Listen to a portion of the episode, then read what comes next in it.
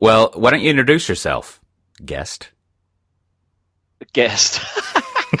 okay, so uh, hi, I'm John Collins. I'm an industry analyst working out of the UK, and uh, therefore, I, I, guess what we try to do over here is is is pretend that we have some kind of European uh, uh, magic source that we can apply to things mm. and uh, and uh, explain things from from this perspective because because otherwise we're just all the same, right? So, yeah. Um, well, you definitely so, know, get up looking earlier. at the world from a European perspective. That's right. That's right. That's well, for sure. Yeah. So we got five hours on you guys. Exactly. You know, and, and what I, what I've noticed over over the years about the uh, particular, I don't know if it's true of the Continentals, as it were, but the uh, the British analysts, y'all are a little bit more feisty than than uh, us American people. I don't I don't know how that I, came I think about. It, some of that some of that comes from I mean, essentially, one thing that's very clear from over here compared to over your side of the pond is that a lot of ideas are already worked out by the time mm. they get here. So that gives you two choices, and, and both really fit in with, with what industry analysts do over here. One is they'll present themselves as uh, a go-to-market analysts because, oh yeah, sure, you've worked it all out, but now let's see how it's going to work in Germany, in Finland, yeah. in France, in UK, whatever. Uh, and the other thing is, y- you've got to have strong opinions because otherwise, uh, people just say, "Well, yeah, we, don't worry, we've worked it all out. It's all sorted." that's right. We've got it handled. I like that. That's, that's a good motivation, like to uh, to be to be a so, tall yeah, yeah, blade yeah. of grass. It, it, it's not that people go out of their way to do that. It's just the only ones that actually ever get heard are the ones that do that. And so it, all you ever see is the subset of really vocal uh, analysts because uh, the, the quiet ones are just, well, who even are they? Who knows? Exactly. Well, well, today so, uh, I, I, thought I thought Brandon and I would get together to to interview someone about. Uh, I don't know. I mean, this kind of stuff always is a, is a little weird for people, but I think in our area of caring about infrastructure, software, and IT departments, everyone's probably been hearing about uh, you know, GDPR. John has been really good at making sure I say GDPR, not RP. Did I get that right? you did. You did. It's the General Data Protection Regulation. And and uh, I I uh, started being interested in this. I actually got a um, I haven't I, I forgot to tell Brandon this story, but I got a uh, uh, an email from one of our, our sponsors on Software Defined Talk, and they kept sending me these emails that I needed to like pledge my compliance to G- GDPR and uh, it was one of those like emails that was like a form letter, and it seemed um, seemed very official, and uh, you know they had uh-huh. the, the high and tight cut, and and they kept I kept ignoring it, and then they kept incrementing like this is the second email we've sent, this is the third email we sent. So finally, with the fourth email, I was like, this looks like I'm about to get carpet bombed or something. And so uh-huh. uh, I replied back and I said, well, you know, here's how much money y'all have paid us in the past and I'm pretty sure I would blow all that budget hiring a lawyer to figure out what all this meant. Uh, and and if it is about customer data, we don't have any of that, and no, neither do we sell in Europe.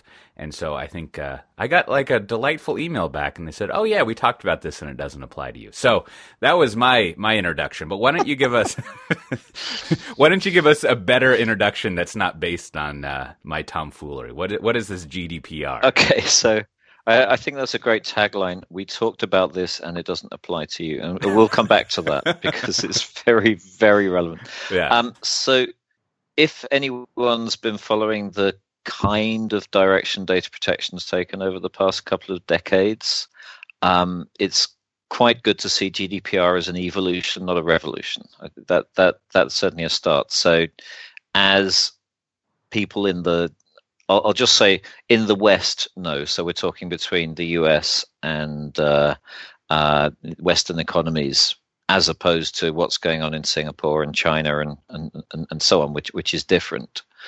Um, there's a European view, which is that customers are um, really important to protect, and then there's probably a US view, which is let's see what we can get away with, and uh, if we break something, then then we're going to get hit for that. But until we do, then probably we're doing the right thing. So we've got this this dichotomy, and there were things back in the day like Safe Harbor Act, uh, where data was stored in the U.S. of of, of EU citizens, etc. That that that that was kind of knocked out of the park last year, I think.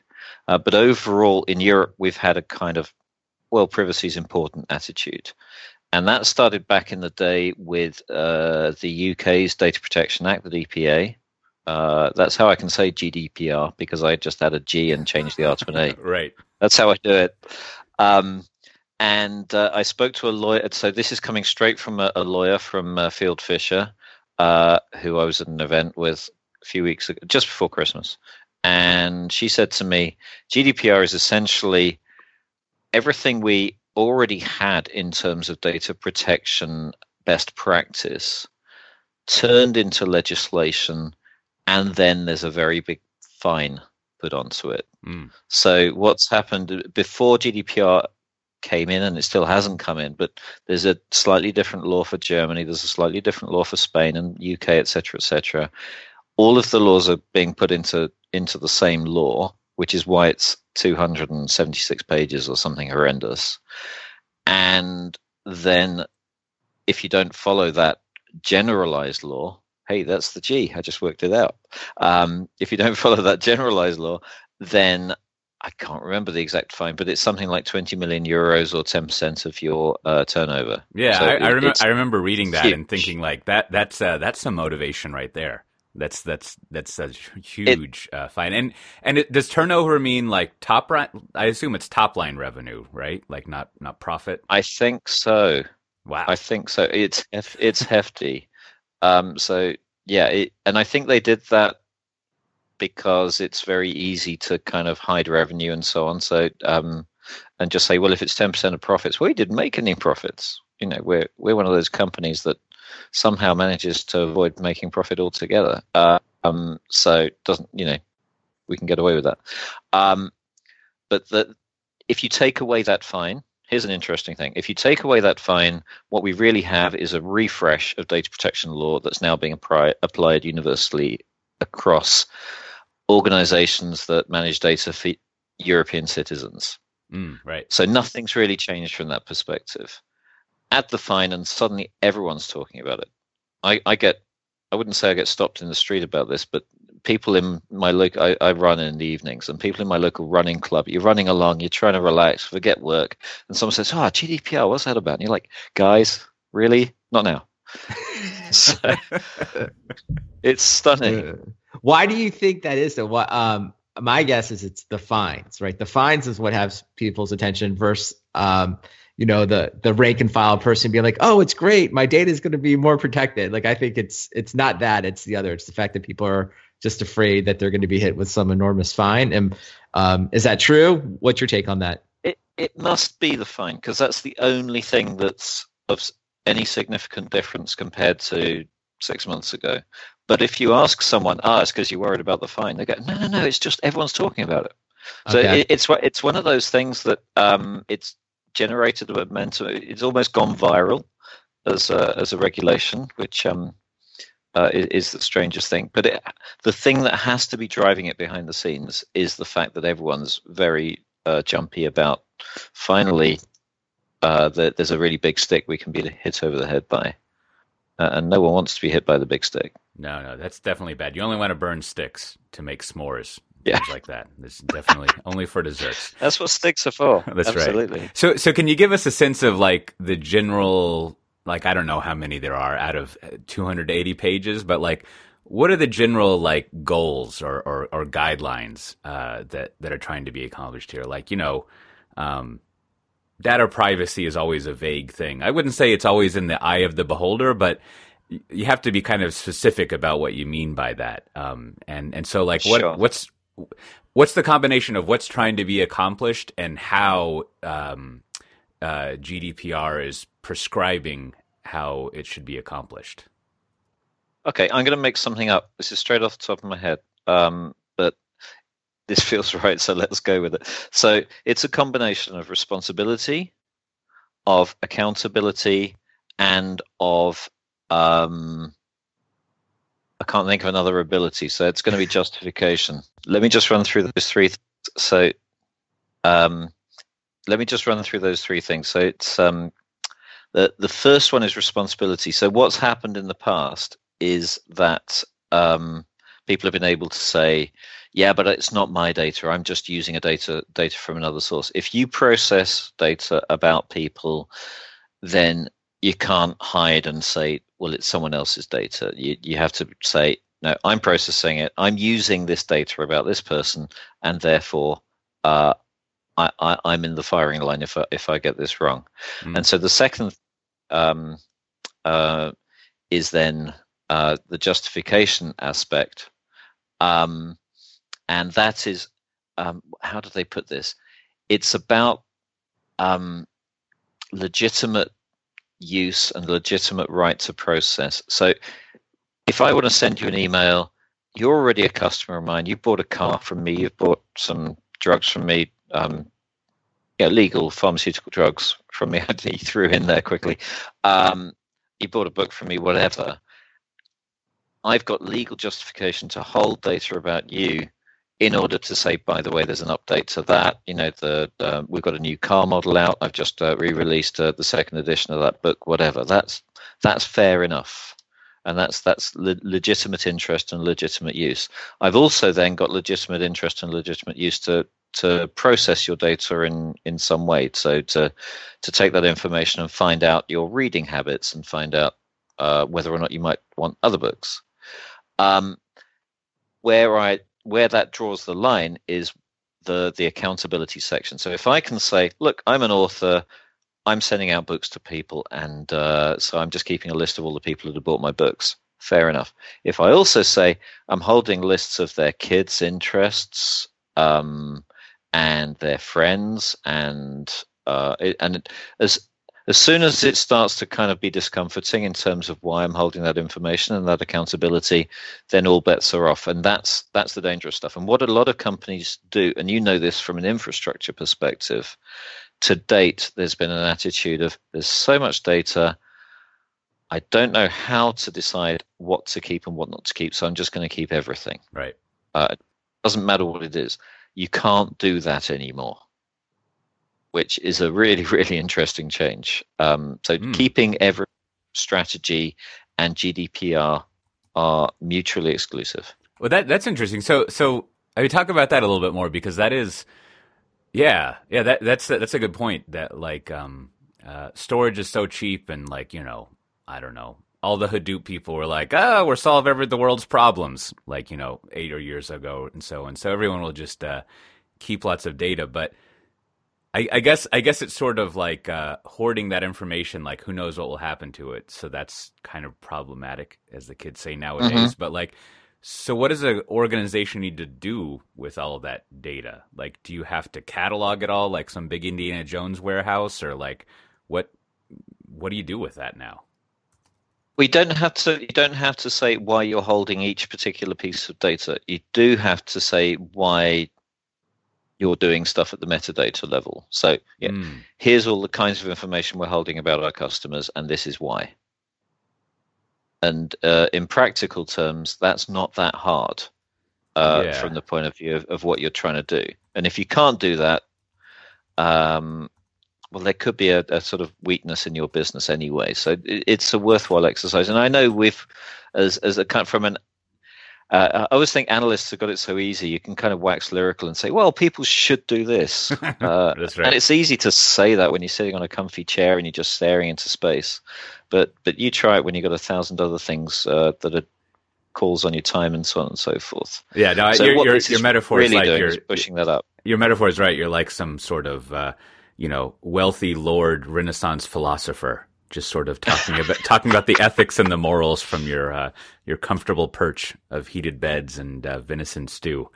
Uh, I imagine that's what people ate back then. I have no idea, but um, yeah. No, that, so that's interesting. One is just uh, justification of why you're holding the, the the data or the data, and so so that makes a lot of sense. And and mm-hmm. so let, let, to summarize it, um, their GDPR sort of specifies here's types of data and things you would do with it. And there's certain types of data that we don't really like. We'll regulate it in so much as we say we don't like care about it too much. But when it comes to like products people have bought or you using it to recommend products that they might want to buy. There's almost like this one to one relationship between the company and the person. And as long mm-hmm. as there's this pipe between them and it's only between these two people that this pipe, you know, stuff is happening to it, like that's fine. But when you sort of extend, when you try to like get into the rest of their life and track other people, uh, and do stuff that I guess people would think creepy, that seems to be basically the um, I forget the name of the the U.S. judge, but it's sort of like the pornography thing, right? Like I'll know the mm-hmm. creepiness when I see it, but as, mm-hmm. as, it starts to get creepy, then more regulation uh, comes in. They, and I, I have a rule about creepy, and, and that kind of you know, when just when you're feeling that something is uncomfortable and you feel you might be doing something wrong, you probably are. Is is, is my kind? Yeah, that's when that's if right. the conscious is going, "Hello, could we talk a little bit?" You know, then then there's probably a reason why that little voice is is, is kicking in. Yeah, and yeah. that's really where it kicks in as well. And, and and maybe maybe for the morally autistic people out there, if you feel like you're going to make a lot of money off of it, it's highly likely to be creepy. like it, it may not always be the case, but that's a good trigger to like see if it's ask someone who could figure this out if it's creepy or not. So, but I think that brings up the question around like different business models really perceiving this regulation as different. Like, I think the traditional, even like B2C kind of thing, like I buy a book, maybe I put you on my mailing list, maybe I keep that information is relatively straightforward. There's a transaction there, but it's the third party, right? The social networks that are collecting data. You don't necessarily compensate them directly, but then they're going to um, you know do some sort of advertising to you. Like this is the part where I think it gets extremely murky to me. Like what could a Twitter, a Facebook, you know, LinkedIn, uh-huh. you know, name your favorite social network is. Um, to your question is like, I guess you can argue if it's legitimate or not. I mean, that's the starting point. But you know, one of the things they're doing is collecting information about you, your family, and interest as a way to provide you more targeted ads. So, like, how does a like an entity like that start to like take you know figure out how to to deal with GDPR? Well, that is a fantastically good question, and the reason I think it is is because you've just hit on the whole reason why none of this is going to work.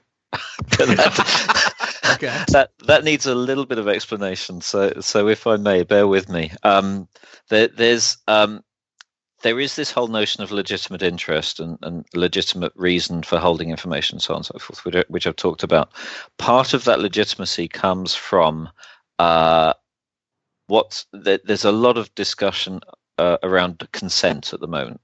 So if you're um, if you say for sure hold my information, uh, and essentially you opt in to a newsletter or, or whatever, uh, and then you check the box that says yes, and all your partners can send me stuff, and and yes, anyone, you know, just do what you like, Philly boots.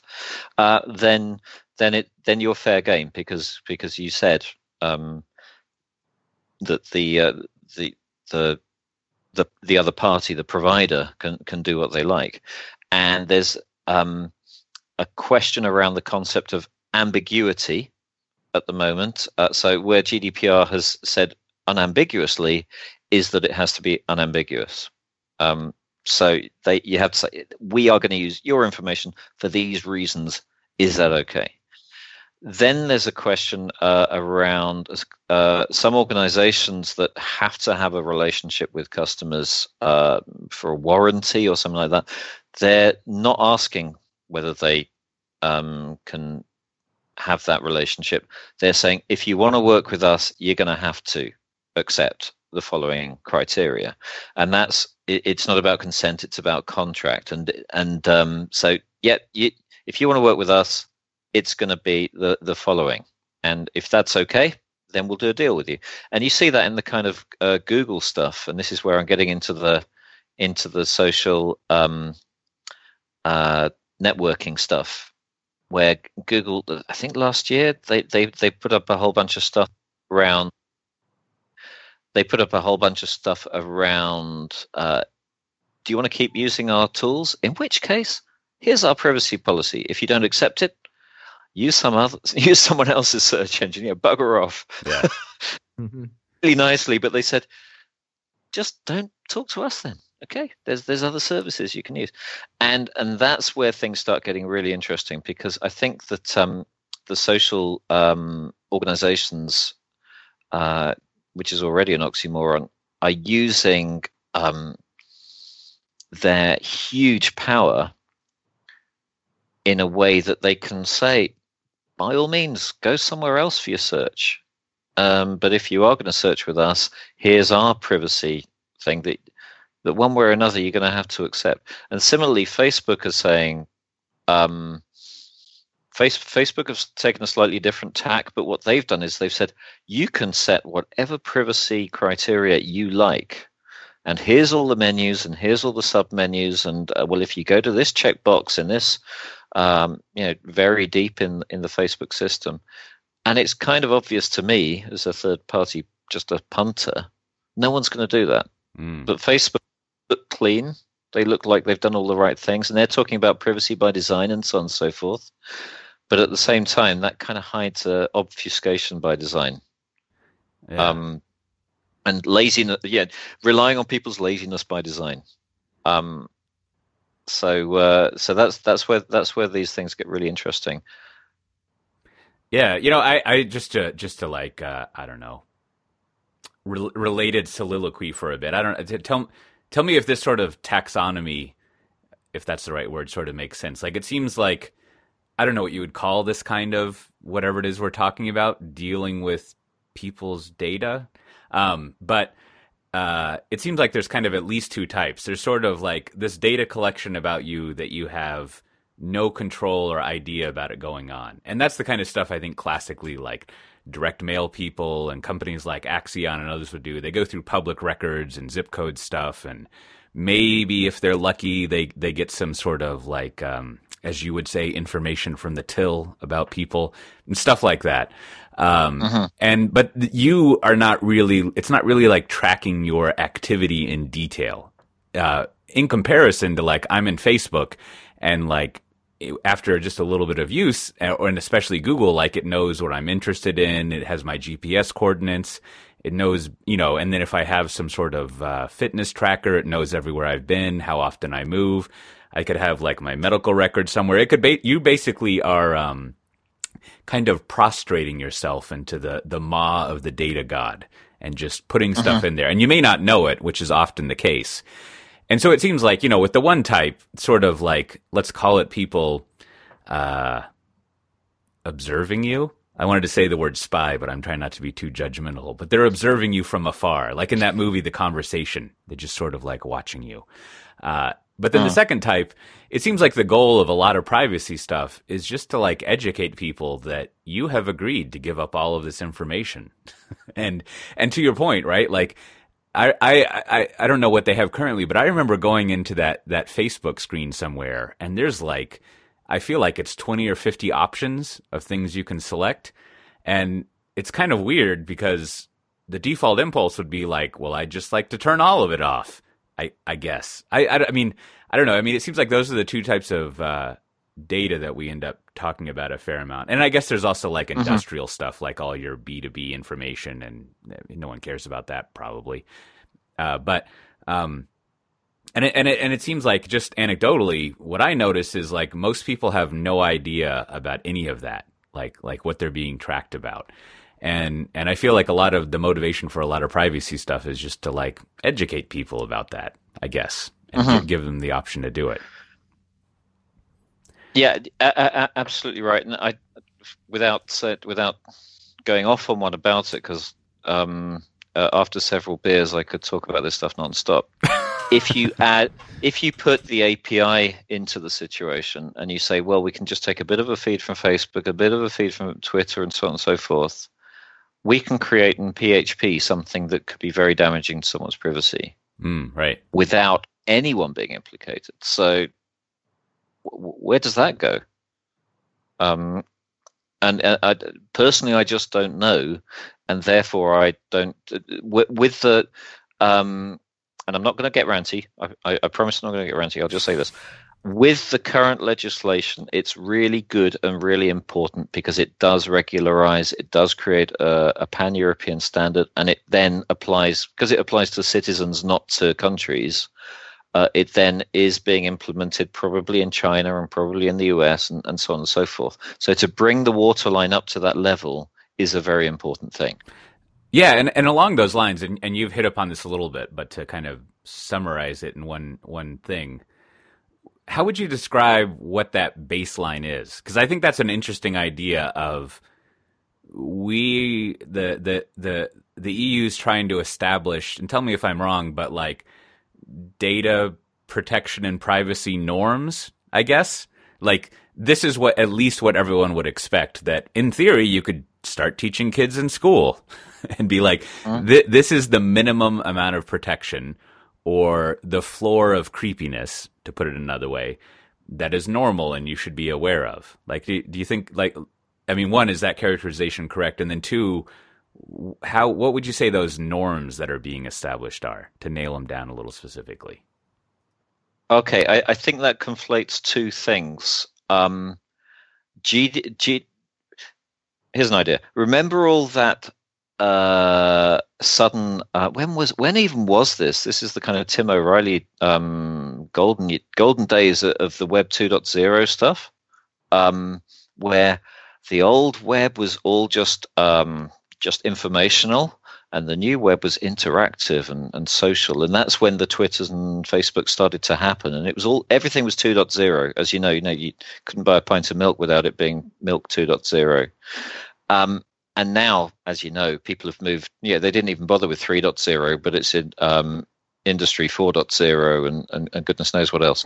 But that difference between the 1.0 to the 2.0 at the time made a huge amount of sense GDPR is a 1.0 solution in a 2.0, 3.0, goodness knows what zero world. And that's where it all falls down. So, so when I say it conflates stuff, it, it's very important to manage that. So, any organization that's managing static data, very important to make sure they're managing it in the right way. And the norms around that, uh, in terms of saying why you're holding data and then it, it's it, essentially a basic quality management system uh, where you define what you're going to do with stuff and then you do what you defined and that's a quality audit. You, you check the definitions and then you check whether they're being implemented right. That's what it's doing um, right so so it's more of like a uh, sort of like a process regime put in but but surely there must be yeah. sort of like specific statements about what these things are like like what you must do or or, as you've kind of been indicating, is it more just describing patterns of interaction? And if that pattern emerges, like just to try to nail it down, for example, if this data is given to a third party, then stuff comes into effect. Or, or is it more detail as far as what those patterns are of, of data use? The, they've actually done a really good job of um, making it really simple, and that's where the the notion of responsibility comes into it. So if you so what what I'm saying around um, uh, being able to justify um, legitimate interest in doing things, mm, right? You have to be able to justify legitimate interest in giving that information to someone else. That makes uh, sense. Or you, or you have to show that uh, the person consented unambiguously to you giving that information to someone else. And then, here's the clever bit the someone else also needs to demonstrate legitimate interest for holding that information, for processing that information. So they have to explain why they've got it and, and what they're doing with it and, and how that's um, helping the, the customer. And potentially, they have to show they also have uh, the unambiguous consent um, or contractual uh, opt-in uh, by the customer. Okay, now so, so, so, there maybe maybe there's a to use uh, uh an RDF term from the Web 2.0 days. There's uh, there's almost a recursive tuple of every time there's a piece of data, you have to define what the data is, the justification for keeping it, and if a third party is involved, it's recursive basically, right? Like correct. Any, like you've got to always specify any piece of data that you have. You need to it has to be audible about what you're doing with it across across those three things, and then and then uh, everyone down the line has to specify. This is why people were sending me emails about complying to it. yes, because if you're a, a, every person who's holding data about an EU citizen is a data controller.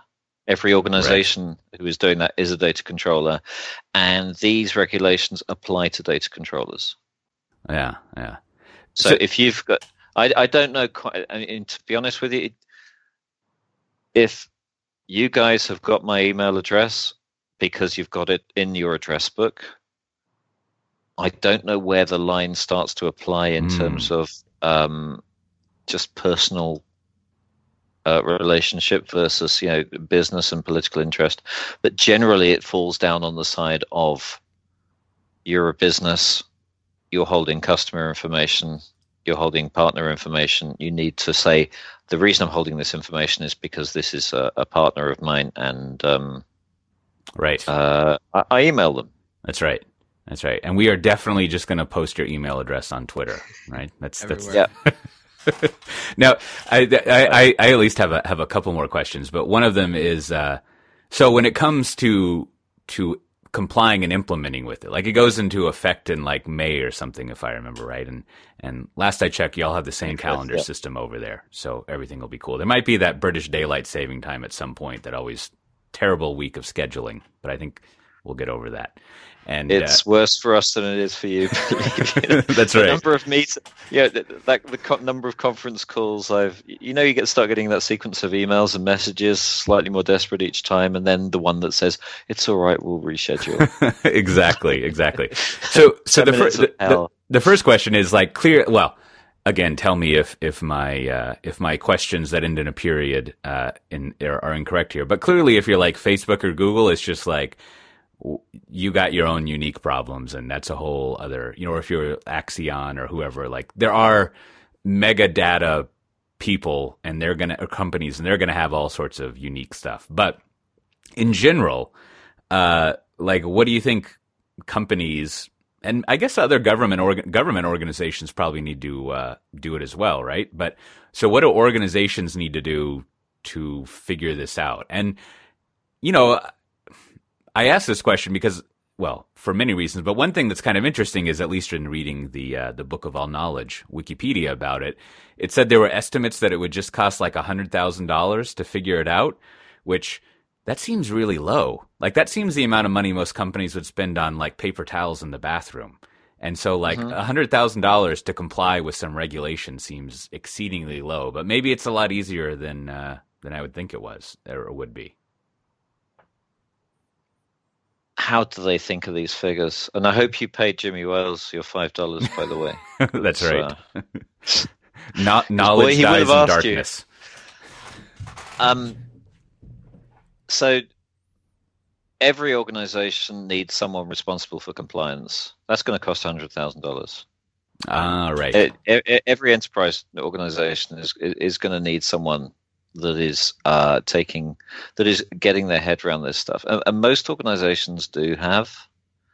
Um, so I, I think it's really important to understand that this is not something exceptional compared to what organizations were already trying to do when we talked about uh, uh, customer uh, yeah, cybersecurity risk or um, uh, data, data, everything like the PlayStation attack, where all those customer records were were lost, and therefore it was a really good idea to put things in place that made that not happen. Mm. It's still a really good idea, and by resolving that really good idea uh, and responding to it, you're already doing the right things. So th- th- this this is not something amazingly out there. This is something that organizations should have been on the path of anyway. Um, in terms of, however, doing it before, well, no one's going to do it before the May 25th deadline. And also, there's so much complexity and ramifications around it. Um, uh, the the UK's uh, Information Commissioner's Office, the ICO, um, is all, still developing its own evolving guidance around this stuff. Mm. So, in in terms of, but what if all the what ifs? No one knows what the answers to the what ifs are yet. Yeah. And, that, and even if they've come up with answers as one offs, what will emerge are kind of more generalized answers to those what ifs. Yeah. I, I mean, my general sense is let's say you're someone, uh, I don't know, what pops into my head first is like Ingersoll Rand, who makes like engines and pumps and and a few other things. Uh, they manufacture machines. Like no one cares about the. Wait, that's that's the one I was just thinking of. That's incredible. and and so like for them, well, the, you know they they need to spend some money to make sure everything's covered, and probably hire some outside consultant or hitch it to whatever thing they already have going on with one of the uh, the three or four consultancies. But you know, there'll be some things like email lists and stuff they have to comply with, but basically, like for their uh, their pumps, like doesn't apply. So hmm? they're probably pretty okay. But then, if you got into an organization, I guess even if, when you, once you get into media and entertainment companies, they're the ones who have to start worrying. And then definitely, once you're a Facebook, it's time to start freaking out. And I would imagine if you have like fitness trackers and things like that, you got to freak out. But the uh, mm-hmm there's probably a limited set of types of industries that really need to take it super seriously or they're going to start paying 10% of their revenue if, if they screw up. I, I think that the ones that were so the, Fa- Facebook in this scenario reminds me a bit like Microsoft in the mm. uh, trusted computing scenario back in the day. Yeah. When uh, everyone was saying you need to sort this out, and they were doing lots of things that made it look like we were sorting it out, but a lot of them were just kind of um, noise. And over time, they did sort out a lot of things. Um, but you know, like interoperability, we've got an interoperability survey coming out that shows how people want interoperability. Uh, it was all just quarterback stuff. Um, well, they could just work out where the ball was. Um, and Facebook, similarly, they're going to be putting out a lot of stuff out there in, in terms of how they respond to privacy, etc. Google, by the way, are a lot off the hook, and it's like your engine scenario. They don't need to know who the person is that's typing in the search terms. Oh, yeah, that's interesting. Huh. To be able to, they just need to know roughly where they are, and they can know pretty well where they are. They need to know uh, what they're typing. They um, what the person who's been typing those things typed in the past, uh, where you know where they've been in the past, so they can hold uh, a whole bunch of information about a random entity that's doing things. Yeah, I, I like I like that. That's that that's, doesn't breach GDPR. That that's a fun sort crazy. of like uh, to overthink it like a philosophic thing is like is a person the collection of all their as Steve Gillmor used to say gestures and all their mm-hmm. interactions. Mm-hmm or is that its own thing that is not a person? And if it's not a person, we don't need to worry about it. But it, does the combination of all this stuff constitute a person or not? And and I guess it sounds like under GDPR, no, it does not constitute a person. it's just well, it, it's just sort of like a headless idea of what might be a, a thing. that and this is this is why GDPR is that that's the main flaw in GDPR um, because it protects data about people and it sees data as the thing and people as the the entity that's being protected. What it doesn't mm. do is where the it, a bit like in the Matrix when you can stare at the zeros and ones and something comes into uh, you can see the shape of the person. That's as much the person as the the person in my mind just maybe a comment and just your final thoughts. Like I, I think you're kind of coming up one level from GDPR. Like this is, you know, why does this conversation happening? And it's sort of this ongoing struggle of humanity of like we all as single human beings, we like the notion of free, right? And using free stuff. But then we often don't really understand what we're giving up, you know, to to get that free stuff. So we don't want to pay Facebook, but we want to use Facebook. And it, it seems like GDPR is like yet another step in the favor of like you know having the government right regulators step in and say hey you really need to know this um, as a person. But I don't know you know I guess it, it kind of comes back to what we were talking about Facebook like are people really willing to like to like actually take it on and learn it? Almost like password security right? It's like you can just only tell people so many times to like use a good password but you know i think studies show that people don't want to do it. So i don't know i think sometimes we think of these regulations as like these very like wonky kind of things but underlying it is really kind of a, a more simple thing in human beings right? Like we want free stuff. We're not really good at understanding the long-term consequences. We try to fix that and we always come up with these imperfect solutions. Uh-huh Absolutely. Um, shall I respond to that? Yeah. Yeah, sure. Let me respond to that. So, so uh, where I, where I th- obviously I, have thought about this an awful lot. Uh, a because it's uh, immensely complicated. Just by the way, while I think about it, they started thinking about GDPR in 1995, and it's taken 12 years to come up with the pan-European legislation and, and glo- potentially global legislation. That's how long this has taken. And that's why probably we're looking at it from a Web 1.0 perspective. Um, sorry, 2000. Yeah, tw- uh, 22 years probably, right? No, no, no, no, no. Sorry, it's 12 years. It's 2005. My, okay. my, my mistake. So they started thinking about GDPR in, in 2005 and it's taken 12 years for them for them to come up with this and that's why it's more of a, a web 1.0 perspective. And that's the, an indication of why it's here right now. I think we would have carried on working in the same way of this free stuff kind of model had it not been that the yeah they thought about it all way back then, but it's taken so long for them to actually come up with how to actually resolve it, and that's why suddenly there's there's loads of interest, and it's back to the fine. Of course, it's back to the fine. Yeah, of course, the fine.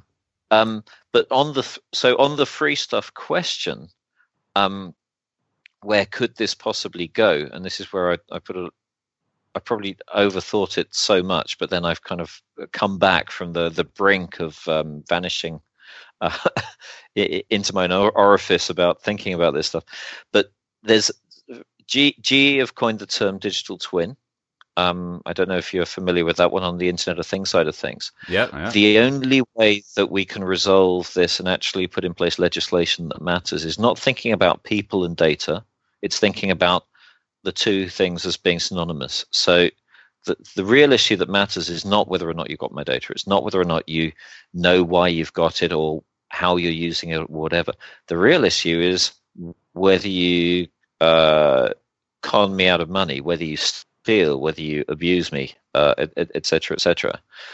Et uh, just like in the old days before we had data.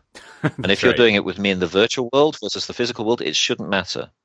Um, so I wonder about the, the whole privacy regulation as being a red herring in the long term, and whether or not we'll actually go back to are you try, are you misselling? Are, you um, abusing my my rights as a person? Are you um, snooping on me, etc., etc., versus uh, the, the data centric models we've got at the moment? Mm, that, that's interesting. It's um, it's I, I think it's like as ever.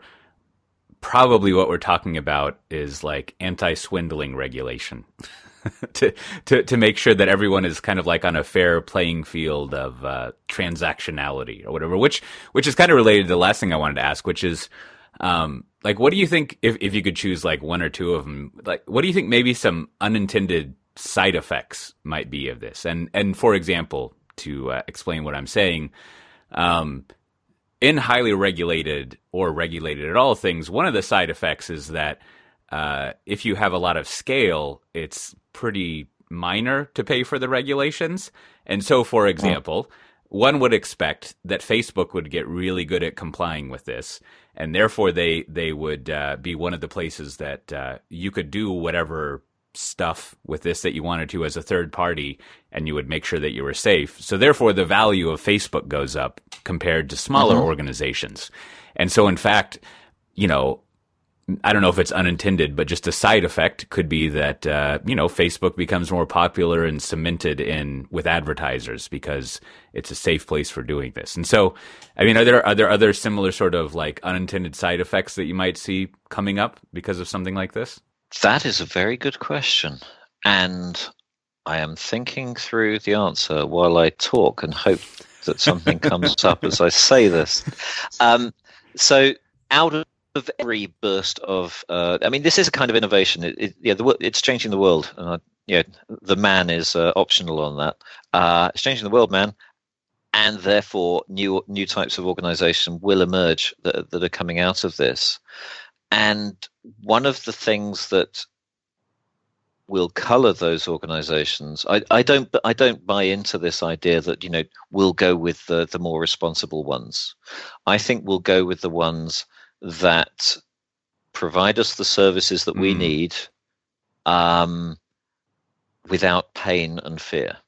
And over time, so for example, the whole real big battle is is between Facebook and Google, right? On on that note, but then it's also um, between uh, as Amazon gets the, the whole artificial intelligence, machine learning side of things. I, I think is going to be a, a really fascinating area because that's where the algorithms start to apply, and that's where the aggregated data and the aggregated knowledge starts to apply. So I think it's going to be the organizations that get their heads around how to apply machine learning without being fantastically creepy Right. that Yeah. will be the ones that we start to move towards. Yeah, that, that's interesting. Like, like especially with to pick the easiest machine learning thing, right? Like facial recognition.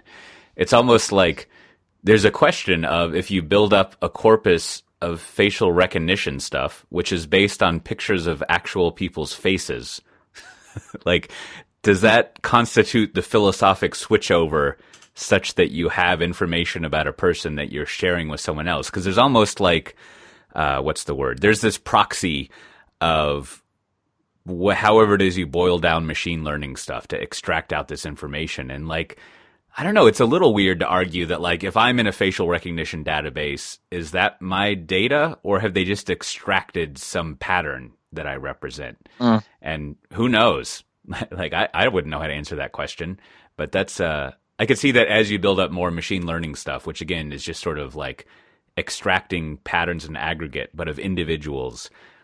Like how is that represented in all of this? Well, well, and then there's a question of so if you've got the the data points that enable the fingerprint, it- it's a bit like uh, a two-factor authentication, right? If you've got the key that enables something to be unlocked, is that information about the person, or is that information that helps you unlock the information about the person? yeah, that's a good metaphor. They both get to they both get to the same point. Yeah, so, yeah, yeah. so then, then you end up with your private key, which is your face, and your public key, which is uh, the ability to, for someone to say, "Yep, that's your face." I like that. that that's Ah. a good statement that would be in a sci-fi movie. Is is my my fa- my face is my private key. Like I saw the. Exactly. Uh, I finally watched the most recent Blade Runner movie, and there's there's a couple of scenes where the replicant, you know, no spoilers, uh, goes in to I guess do the uh, the 2049 version of the Voight-Kampff test, and like there's like there's like this shockingly weird thing said, and he's just supposed to respond with like his serial number or something, and they're trying to like trip him up, and so that would be a good phase. My my, phrase, my my face is my private key. Uh, to log in. All right. Well, great. Well, I think that was uh, that was a good overview of what that is. I definitely feel smarter, and uh, I don't know. We might need a budget for some uh, GDPR stuff. Probably not at all. But uh, I well- feel more stupid, and I well, well, that that is a common uh, side effect of encountering me. I find when I give a talk, very rarely there are questions at the end, and uh, so I like to say stupefaction is a common result. Uh, but so uh, you know, um, I, I, I should have you back on at some point to talk about all the constellation of other topics you have. They're very interesting, but. I think, uh, like myself and other people, you have about 50 different points of contact on the internet. But why don't, why don't you give us some of the highlights uh, if people want to follow up and, and see what else you're up to? And I, I mean, I would recommend people uh, following like the, the newsletter and the column that you have. Always very well reasoned. But uh, for sure. what what are, what are the places? Ju- just just for the purposes of this, the easiest way to the skyhook, if you like, is my Twitter handle, which is Jonno J O N N O. And from there, in my uh, bio, there's a link to my newsletter. Yeah, and so and so- I uh, I admire the way in your newsletter that you have like you almost have the newsletter is like the Economist espresso of of all your other stuff. It's just like every now and then you allow yourself like two paragraphs, but it's basically like a paragraph of longer pieces that you've done with some nice little lists in there. But it's it's always Thank good you. content. Well, uh, you know, great. This this as we were telling John, this has been the first uh, episode of our software defined interviews uh, series. We got all sorts of uh, rejiggering around that we're going to do for that, but uh, the good news is just more like uh, speaking of free free content for for listeners. Um, and to be honest, I don't really know what domain name we're going to use. Maybe we'll do software defined interviews. That's I love a clunky domain name, but uh, anyhow, if you're listening to this, you probably found out how to how to uh, subscribe to it and everything. And as always, if you want to join us in our Slack channel, where we uh, we sort of preview topics that we'll talk about, and and we have enough people in there now too that there's sort of uh, their own kind of discussion going on about what's in the tech world. But if you go to softwaredefinedtalk.com, there's a little link to uh, Slack. If you like URLs, you can go to softwaredefinedtalk.com slash Slack. Uh, just go directly to it. And then also, we also have our own uh, newsletter that we send out about every week, and um, it rounds up all the content and kind of like the uh, I don't know the community of software defined talk that we have. And uh, also all the links that mostly me, but uh, that we've sort of found that are interesting during the week, so you can uh, keep up on things. It's kind of the opposite of an economist espresso. It's not very concise, but uh, it's it's all right. So with that, we'll see everyone next time. Bye bye.